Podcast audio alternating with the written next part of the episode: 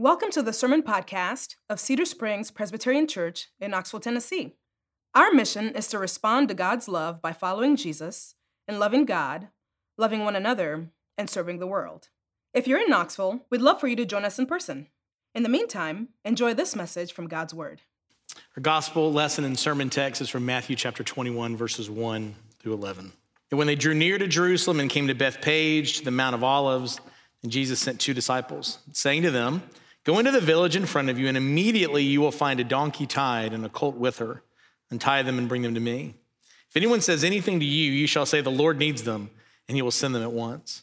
This took place to fulfill what was spoken by the prophet, saying, Say to the daughter of Zion, Behold, your king is coming to you, humble, mounted on a donkey, on a colt, the foal of a beast of burden. The disciples went and did as Jesus had directed them. They brought the donkey and the colt and put on them their cloaks, and he sat on them. Most of the crowd spread their cloaks on the road, and others cut branches from the trees and spread them on the road. The crowds that went before him and that followed him were shouting, Hosanna to the Son of David! Blessed is he who comes in the name of the Lord! Hosanna in the highest. And when he entered Jerusalem, the whole city was stirred up, saying, Who is this? The crowd said, This is the prophet Jesus from Nazareth of Galilee. This is the gospel of Christ. Thanks be to God. Let's pray. Father, thank you that your word speaks for itself. Thank you that in it we can find life and truth and peace. We find your presence in it. That by your spirit that you use it to massage deeply into our hearts who we are called to be in light of who you are and what you've done. So, Father, I pray that you would be here now, be here this morning. Send your spirit to open our eyes and our ears and our hearts and our minds to your word, because you alone have the words of eternal life. It's in Jesus' name we pray. Amen. A big, important, and fun week for the church, not just Cedar Springs Church, but the church all throughout the world. If you are new to us, if you are new to the Big C Church, if you're joining us from home and this is not typically something that you do, I just want to encourage you, you're here at a great time. This is such an integral moment for us as we think about Jesus' last week on earth, his last week of ministry, his last week of life. And you've also come at a really fun crossroads. We are finishing up Missions Month. The whole month of March has been Missions Month. So we end that as we begin Holy Week, and those things fit so beautifully together because Jesus lived an entire life on mission. That's what he did every day of his life here on earth. So the beauty of those two things fitting together is awesome. And James has done such a great job over these last three weeks reminding us of Jesus' teaching on missions and how important it is for us to know. And here's the thing the thing about Jesus, by him just telling us to do those things, we should just do them. If that's all that it was, was him telling us, that's enough. But he this week, what we're gonna do this Sunday is look and see Jesus' example of missions. He's not just someone who talked about it and didn't do it himself, but he wants to show us how he lived a life on mission during his last week, and that's what we're gonna look at. Because I don't know, for those of y'all that are parents, I'm sure you've either said this or heard this from another parent. Because I said so. It's kind of the worst words ever as a kid. There's no justification, there's no reason, there's no logic. It's, I have authority and you don't, so just sit and take it.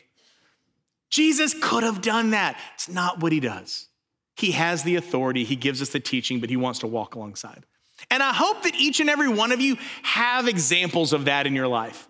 I was blessed in high school to have a English teacher named Ken Stansberry that we all called Keno. He was a young life leader, and he was the epitome of someone who lived out what it meant to follow Jesus. Now, did he teach us awesome, great things? For sure. Did he teach us the Bible? Absolutely. But he lived it. He was a guy that invited us over to his house and cooked dinner. And cooking dinner for a bunch of high school guys is no small undertaking. He took us on trips to places where we could go and have these great experiences and talk about it. Talk about Jesus, talk about our relationships, talk about each other. But what was awesome is when he did that, he continued to encourage us to reach out to other people. And I would dare say there is no place scarier in the world than a high school lunchroom. Just you see all the different stuff coming in together, all your fears kind of well up. I was a young life leader for a while. Worst part every day was sitting in the parking lot of Halls High School, just slapping my face, getting geared up. You can do this. You can do this. You're good enough. You're smart enough. People love you. You can do this, man. You got this. I can't tell you how many times I'd sit there for 20 minutes and just leave. It's like I did my best. I got here. That's worth something. He would go up to like the kids sitting by themselves and he would take his lunch and hang out with them. And we're all like, man, social suicide. I can't believe this guy's doing this. And then what happened is other as us would join with him. We saw his example, we knew what we were supposed to do, and because he did it, it made it accessible to do. And so we wanted to do it. That's the beauty of what I hope that we see this morning is we're going to see Jesus set this example for us. And I think the important place to start is this change in intensity in what Jesus does here, okay? There's gonna be a big shift. Just as intentional as he always is, just doing his purpose. He's very purposeful every day, but his intensity is gonna change on a dime of what we celebrate today. And we're talking about Palm Sunday, okay? And if you didn't really get it or understand it, this is a little bit of a weird story. Think of it this way Imagine after church, I say, hey, we're all going to Bearden Hill. And some dude is gonna get on a donkey and he's gonna ride down Bearden Hill. And when we get there, we're gonna take off our, you know, our sweatshirts, our jackets, whatever outer garments you got, you're gonna throw them in the road in front of him.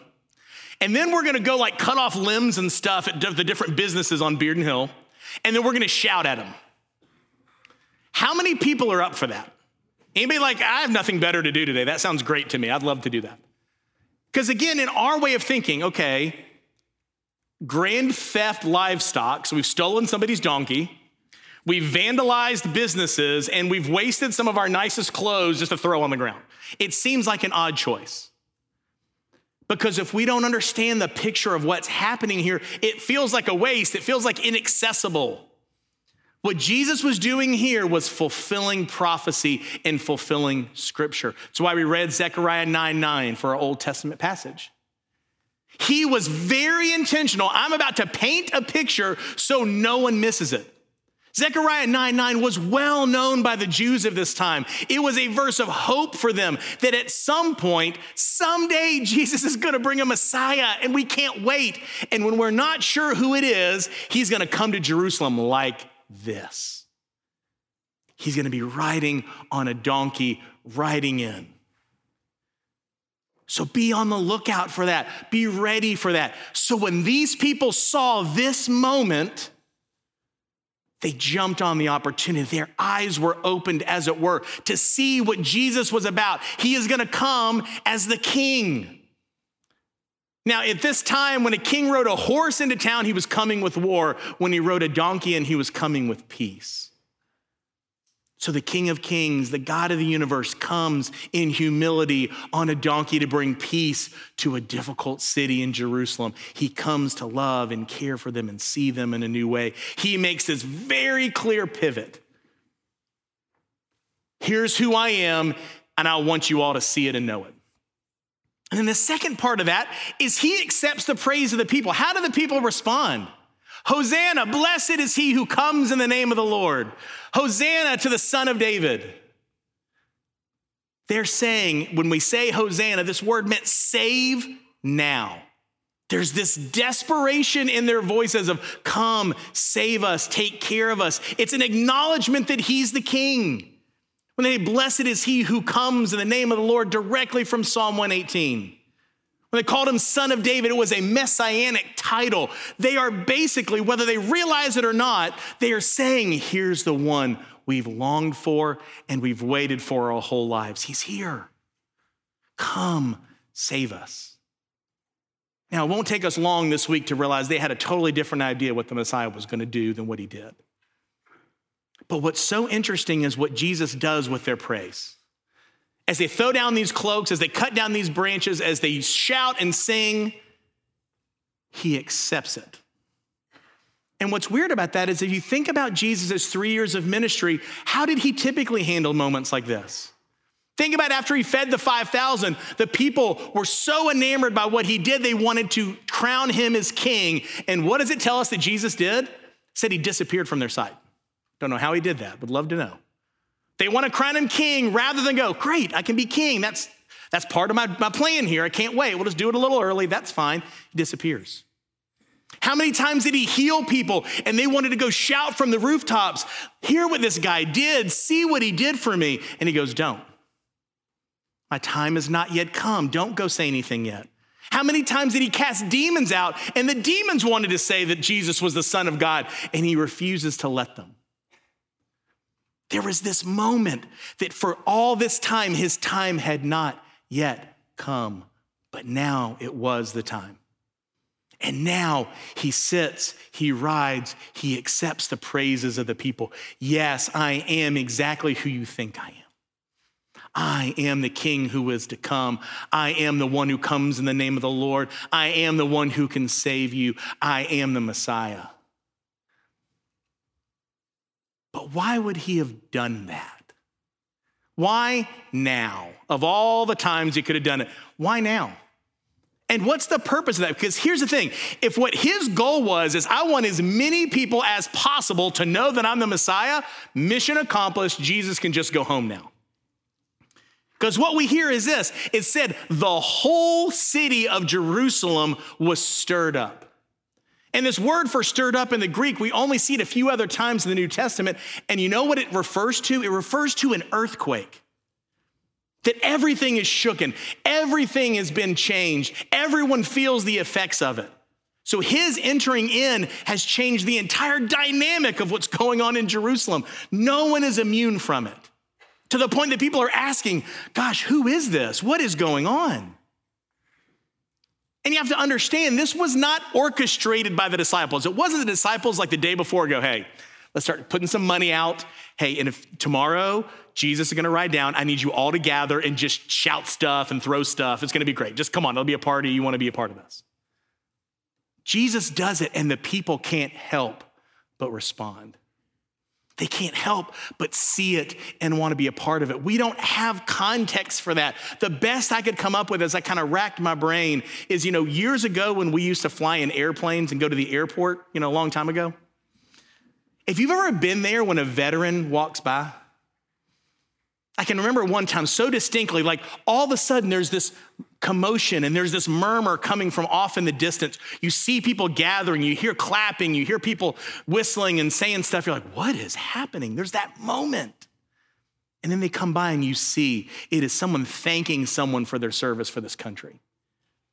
And it's like this praise just comes out. Like even if you didn't prepare to say it, you wanted to say something and thank them. It's this moment for Jesus, except the whole city's joined in. And even the Pharisees go in John's gospel as they record this, he says, the whole world has gone after him, which sets in motion their plan to kill him. Jesus, in a change of intensity, shows himself to be the Messiah, accepts the praises of the people, but not just for this moment, because he keeps moving. And what I think he wants to do for this crowd and for us is to set an example. He's saying to them, I'm showing you I'm the king. I'm accepting your praises that belong to the king. So come and see what kind of king I'm going to be. Come and see what kind of kingdom I plan to usher in in this moment.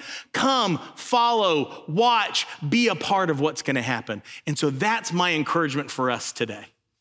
We're gonna, in a very quick amount of time, we're gonna run through a little bit about what happens this week and what Jesus did for us, for others, as an example of what we're called to do as followers of Jesus Christ. We wanna see that picture today.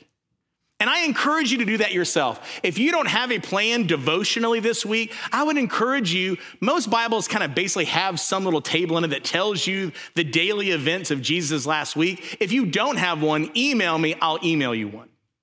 But every day, read what Jesus did.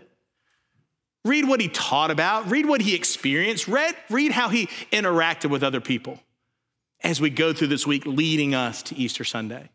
We also have the Lenten devotionals that touch on that, which is great. And then I really want to encourage you come and be with us in this moment. Come to the Maundy Thursday service as we celebrate the table and the institution of it. Come on Good Friday as we mourn and lament the death of the Savior of the world. And absolutely come on Easter Sunday. Come as we celebrate the hope that we have that death does not win and death is not the end of the story for those that trust in Christ Jesus. But as we look at it to this morning, real quickly, four things I want you to see that Jesus does that we can also do. He came, he cared, he shared, he loved. Nice and easy. Came, cared, shared, loved. First off, he came. He is a God who pursues. Think about God in the Old Testament. Even when Adam and Eve sinned, what does God do? He goes to find them as they hide, as they try to cover their shame. And I think too often that's how we see God. We think he's aloof, we think he's up there, we think he's angry and frustrated at us, or he's just waiting for us to get our act together. He's up there going, Andrew, if you could ever like deal with some of this stuff in your life, then maybe we'd be okay. But you are a mess, dude. There's just no way. When what we see over and over again in scripture is God is the one who initiates, God is the one who comes after us, God's the one who pursues. He did it with Adam and Eve. He did it with Abraham. He did it with Moses. He did it with Elijah. He did it with Jonah. He did it with Gideon. He did it with the prophets over and over and over again. God is the one who comes after people. Regardless of how they've screwed up and messed up, regardless of their sin and shame and guilt, He's the one who pursues time and time again. And Jesus is the exact same way. When we look at His life, what does He do? He came to pursue the disciples. Today's day and age, we think, hey, that's not maybe the best route, Jesus. What you should do is go set up shop somewhere. You know, Jesus has like a little like shop, like at the Mount of Olives, like, hey, come on in. Whenever you need something, I am here for you. Just come on. But what did Jesus do? He went where the people were. He went to the crowds. Yes, he would go into the temple, but he went place after place after place where people were, and crowds would gather when he was there. He didn't just wait around, he went and pursued over and over again. And we see this here. He came to Jerusalem, he came to a group that he knew would end in his death. He wasn't naive. He didn't think, hey, you know, what? this could work out really differently. Like, you know what, if I just play my cards right, maybe, you know, we're gonna get out of this whole death thing. Luke tells us he set his face towards Jerusalem. Nothing would stop him. This was his passion. This was his purpose. This was his moment. He came resolute to the cross. He came to come after you to come after me, to find us in whatever dark hole we've been hiding in, to say, No, no, no, I love you. You're mine. Reminds me of, you know, one of my favorite books. I mean, I'm an avid reader. I love to read books. Um, the less pages, the better. So I'm a big fan of that. Um, and I've got to get the ones that really kind of fit on my level. So recently I've been reading The Runaway Bunny again. I mean, it is like, man, the depths, it's just, if you're looking for a good read and have 10 minutes, I mean, woo, it'll just knock your socks off. Seriously, kids, if you've ever read this book, it is one of the best books ever. And I want to just give you a little synopsis for the adults because you don't remember. There's this baby bunny and a mommy bunny. And the baby bunny says, I'm going to run away from you, mom. I'm going to run away and go do my own thing. And the mommy bunny says, If you do, I'm going to come after you because you're my bunny. And so the bunny comes up with all these great things. Well, I'm gonna go, I'm gonna go be a fish. And mom goes, Well, I'll be a fisherman and I'm gonna catch you. Well, I'm gonna be a bird. Well, then I'm gonna be the tree where you'll come home to. Well, then I'm gonna be a boat, a sailboat out on the water. And then mom goes, Well, I'm gonna be a wind that blows you where I want you to go. So I'm gonna be a, a flower in a hidden garden. And the mom goes, Well, I'm gonna be the gardener and I'm gonna take care of you and find you where you are over and over. There's this beautiful interplay between the two of them. And at the end, finally the bunny gets it. The baby bunny goes, Well, fine. I guess I'm just going to stay here and be your baby bunny. And what's beautiful about that picture is that's what God does for us. You are his baby bunny. You never expected to hear that this morning. he loves you. He comes after you because you belong to Him. You are His. his precious, treasured possession, his creation that he loves so deeply and intimately, he is willing to go even to the cross to come to you. What you think out there keeps you from him. Nothing can. Nothing can keep us from the love of Christ, the love of God that is in Christ Jesus, we're told. He comes after you, and he does that that we may go after others. We'll talk about that more later. He came, he cared. There's this deep love and compassion that Jesus had. Luke, in his gospel, when he gives us this account, the very next thing he says is as Jesus goes over the last hill overlooking the beauty of Jerusalem, he weeps.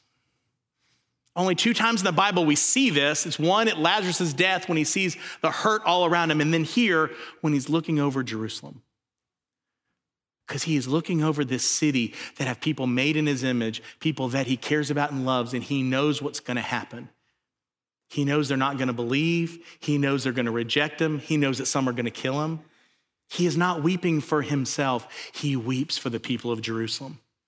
He says, Jerusalem, Jerusalem, if you would but know that I come as like a mother hen and I long to gather you under my wings and to love you and to take care of you. If you only knew. But he knew that they wouldn't get it. He knew that they wouldn't understand. And rather than be like frustrated or angry about it, he weeps for them. He weeps over them.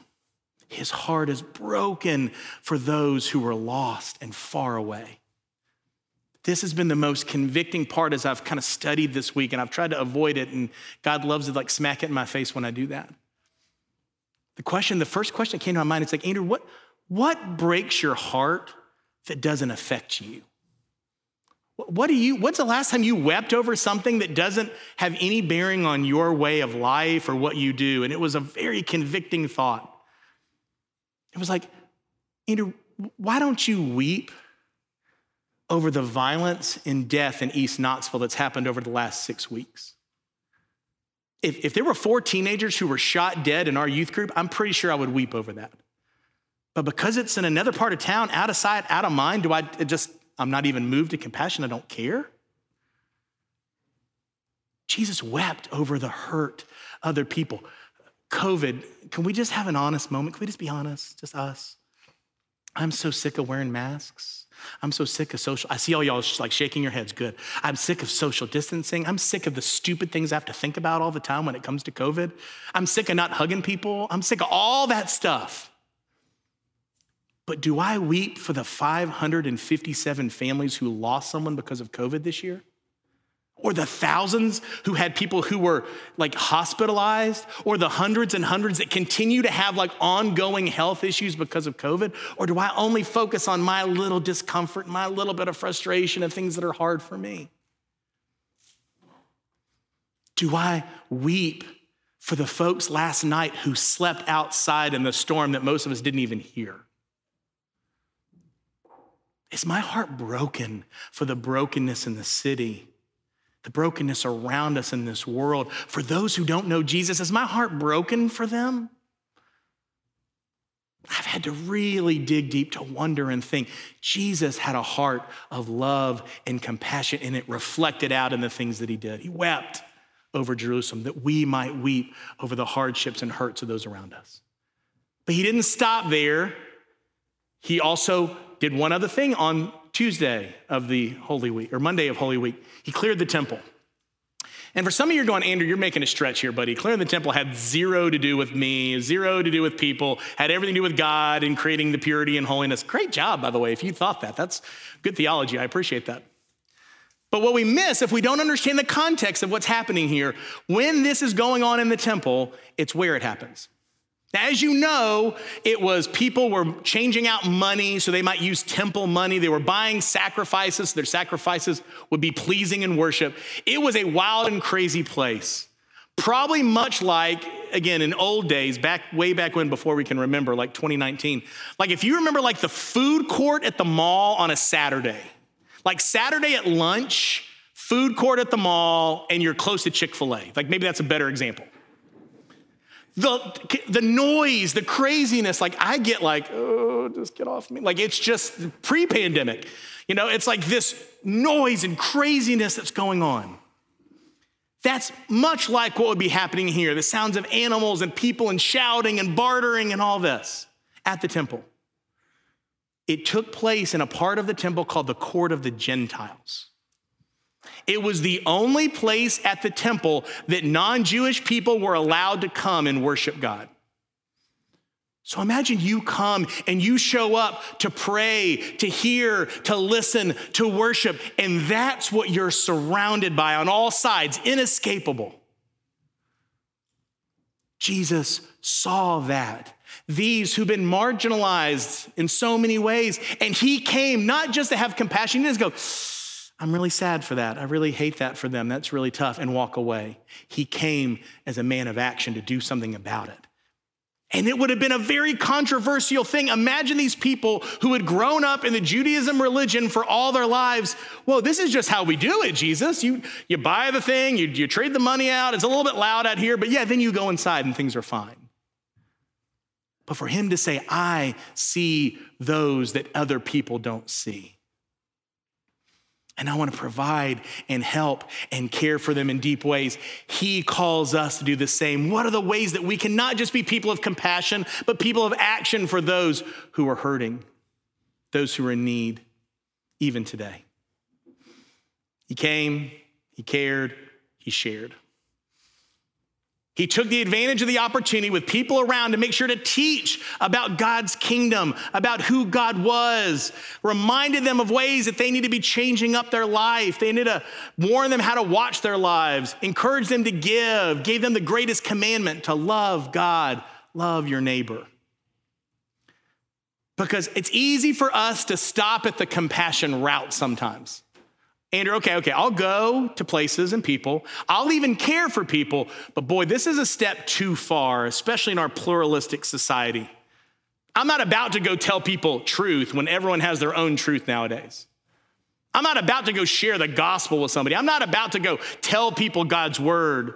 That, that seems a step too far for me where Jesus was doing all these other amazing things, he made sure that people needed to hear the truth. They needed to see who God truly was. It's not just enough for us to be involved with the lives of people for years and years and years. Those are great, awesome things, and I encourage you to do it. Share the gospel out of relationship. Don't go walk and take a track downtown and think that's evangelism because it's not. But if you've got a relationship with somebody for 10 years and you've never shared the hope that is within you, because we're scared, because we think we don't know enough, we don't get enough, Christ empowers us. He gives us what we need to say. And your life, in and of itself, is a testimony of His grace and mercy. Share what you know because that's so important for them to hear truth. One of the things we support as a global missions is Bible translation. People go, wow, why would you still be bothering with Bible translation? I mean, doesn't everybody have a Bible? Um, Wycliffe will tell you there's 3,700 languages where there is no Bible. No God's word for them to read for themselves. The importance of God's word getting out to people in their native languages, in their heart tongue they can hear the truth of the gospel of Jesus Christ. But that starts here with the people God has already put in your life to share them with them the hope that you have. He came, cared, he shared, he loved. The last part of this, two great pictures of what he shows his love. One is this by serving others. When you find in John 13, when we're up in the upper room, there's this beautiful phrase at the beginning that I just, I was kind of blown away when I read it. He now wanted to show his disciples the full extent of his love. He's like, he's loved them. He's going to love them to the end, but he wanted them to have a clear picture. If you ever doubt that I loved you, this is going to be the definitive moment. It's the full extent of how I love you. And he takes off his outer garment and he wraps a towel around his waist and he goes disciple by disciple and takes the worst, nastiest, most terrible, most awful job that only the lowest of the low servants ever did. And he washed those nasty feet. including Judas as who would betray him just hours later. He says, want, to show, want me to show you what love is? It's by serving other people. And Jesus kind of doubled down on that. If you remember when he's restoring Peter at the end, and he says to Peter, Peter, do you love me? And he goes, Of course I love you. Do you notice what Jesus tells him to do? He doesn't say, Dude, you need to get your act together because you are a mess, Peter. You're the rock. Come on, buddy, get with it. He doesn't tell him to sing better or read more or do anything else. He says, Okay, show your love for me. You're not going to earn my love, you've got my love. But you want to show it? Feed my lambs, take care of my sheep, go and serve my people. The ones that I love, the ones that I care about, the ones who belong to me. We are so blessed at this church that we have so many servants who minister behind the scenes and have done so for years, and you'd never know their names. Think of Tom and Linda Reeser, who've been in the nursery longer than I think I've been alive loving on, cheering for kids. Sherry Lamb, who works with our elementary school kids. Every ministry has these folks that they could say, they do this. You think about Stephen and Kevin, who every Sunday are here early to make sure that we can have live stream and that the slides work and that music sounds good. We got folks who help set up all these different rooms and things that we do. We've got the folks, if you have no compassion for our poor parking team this morning, you are cold, heartless people. They're like the post office come snow or sleet or rain or hail. They're out there. Like it's unbelievable. Why do they do that? Because they love Jesus. They love him. They're crazy about him. And they want to show it by serving his people. And as we're moving forward, and this is not a place to be guilt, or if you take it that way, I'm sorry. That's not what I mean at all. I just want to encourage you if we're gonna move forward, if we're gonna try to do things that we used to do and have programs and opportunities, and we can't wait as we look to the summer and the fall for some of that to happen, we can't do that without more people like you. We can't do that without people who have a heart who want to love Jesus by loving God's people here on this campus. We need people in the parking lot. We need people to greet people outside the doors. We need people to hold babies. We need people who want to invest in the lives of students, be it in elementary, in middle school, high school, to coach on the ball field for our sports ministry. He served us that we may go out and serve others. And if you're thinking, I don't have any gifts, we'll find them for you. Don't worry. Even if you don't think you have any gifts, I guarantee you we can find some. He served, ultimately served, but then he died. He died for us. Easy to forget the fact that he loved us. Love nothing, knows nothing greater than this that one may lay down his life for his friends came to die, came with his eyes focused on the cross to come and die for you and for me to bring us close. Because ultimately, as he brings in God's kingdom, the way he could finally consummate that is to be able to bring us into the kingdom. Think how mean it would be if Jesus came to reveal the kingdom and go, oh man, we got this and this, it's gonna be awesome and great, but you're not good enough. He shows us the kingdom, and then he says, You are separated from the kingdom by your sin, but I'm gonna take care of that. I'm gonna die. I'm gonna pay the price. I'm gonna pay the ransom for you that you might come and enjoy this kingdom forever. Now, where we may be called to serve, I don't know how many of you are gonna be called to die, and I'm not saying anyone is today. But as he gave up his life for us, you may be called to give up other things for him maybe our selfishness, maybe our convenience, maybe called to do something that's hard and difficult and uncomfortable in light of the gospel of Jesus Christ. I don't know what he's gonna call you to do, but he died that we might be brought close to him and be with him, that he might use us to go and proclaim the gospel of Jesus Christ wherever he puts us. It is not by accident that you are at the jobs you're in, the neighborhoods you're in, the schools you're in, the teams you're on, the activities that you do. God has great purpose in that. As He comes, He sends you to be His ambassadors and His witnesses. So, some questions for you to think about today. As we've heard all this, what should we do with it, Andrew? I, I want you to think for yourself where are you to go? Where are the places God's calling you to go? Maybe it's through an individual in your family or someone at work or someone you just know that you just need to go. I need to go initiate with them. I need to go have breakfast or lunch with them this week. I, I just need to spend some time with them. I, I just think that God's calling me to do that. Who needs your care? Who does God stirring your heart towards compassion for? Who, when you think about them, you're just like, I really, I really need to love them. I really need to do something. for them. I really need to help them. Who can you share truth with?